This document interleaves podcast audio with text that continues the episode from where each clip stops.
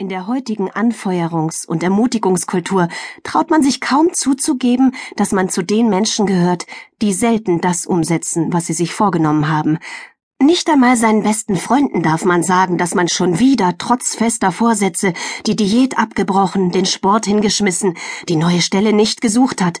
Man verschweigt lieber, dass man neulich wieder besseres Wissen seinen Partner angeschrien hat, statt gewaltfrei mit ihm zu kommunizieren. Denn die Freunde werden kein Verständnis mehr haben, wenn man unter sich, unter seinem unerträglichen Partner und unter dem langweiligen Job leidet. Wer nicht an sich arbeitet, hat das Mitgefühl anderer nicht verdient. Du kannst die Welt nicht ändern, du kannst nur dich ändern. Den Wahrheitsgehalt dieser These zweifelt selten jemand an. Doch wenn sie stimmt, wie ist es dann zu erklären, dass sich die hundertste Anleitung zum Glücklichsein genauso erfolgreich verkauft wie die erste? Dass Diätbücher immer noch der Renner sind? Dass Millionen von Menschen Biografien verschlingen, denen zufolge man sich seine Träume erfüllen kann, wenn man nur fest genug an sie glaubt? Und wer trotz aufrichtigem Bemühen bei seiner Selbstverbesserung nur langsam vorankommt, kann unter Dutzenden von Ratgebern auswählen, die ihm verraten, wie man das Universum zur Hilfe ruft. Es gibt Augenblicke im Leben, in denen wird uns bewusst, bereits seit Jahren und völlig vergeblich bekämpfen wir unsere größten Schwächen und sind weiter denn je von unserem Traumkörper, dem Traumpartner oder dem Traumjob entfernt. Dass auch andere an dem utopischen Projekt der Selbstoptimierung scheitern, wird ausgeblendet.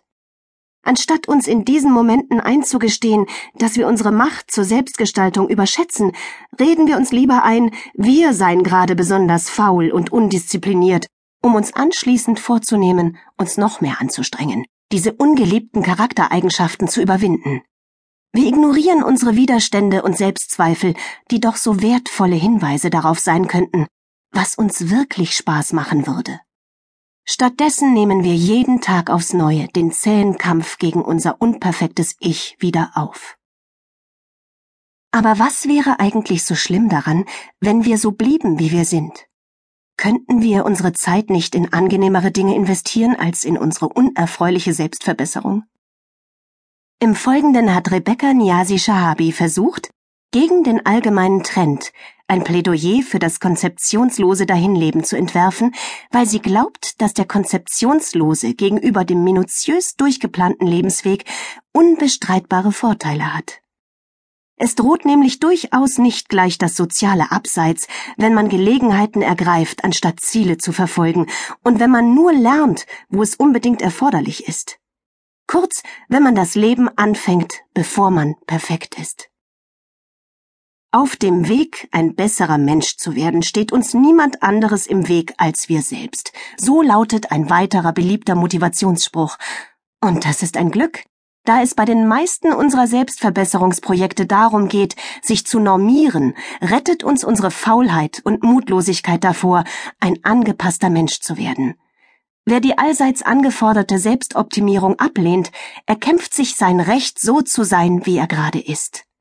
Er macht sich unabhängig von dem Trugbild seines besseren Selbst und von all den Menschen, die angeblich wissen, wie man es erreicht.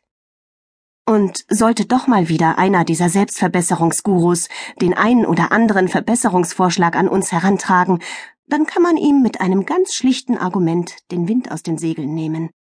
Wer besser werden will, hat's nötig.